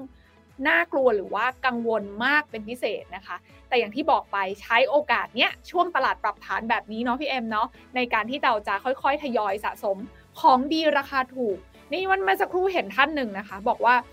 แปลกมากเวลาที่เราเห็นป้ายเซลล์ตามร้านค้าเรามักจะวิ่งเข้าไปถูกปะเพื่อจะซื้อของราคาถูกที่เขาเซลล์แต่ตอนเนี้ยหุ้นที่เราจะลงทุนน่ะ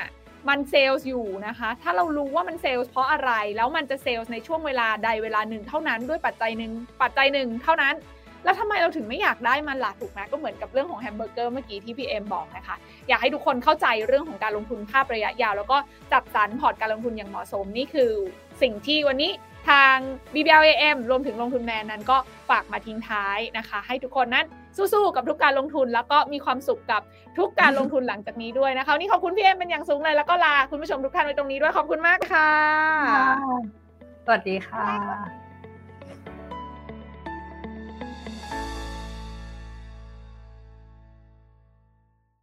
กดติดตามลงทุนแมนพอดแคสต์ได้ทุกช่องทางทั้ง Spotify, SoundCloud, Apple Podcast, Podbean และ Blockdit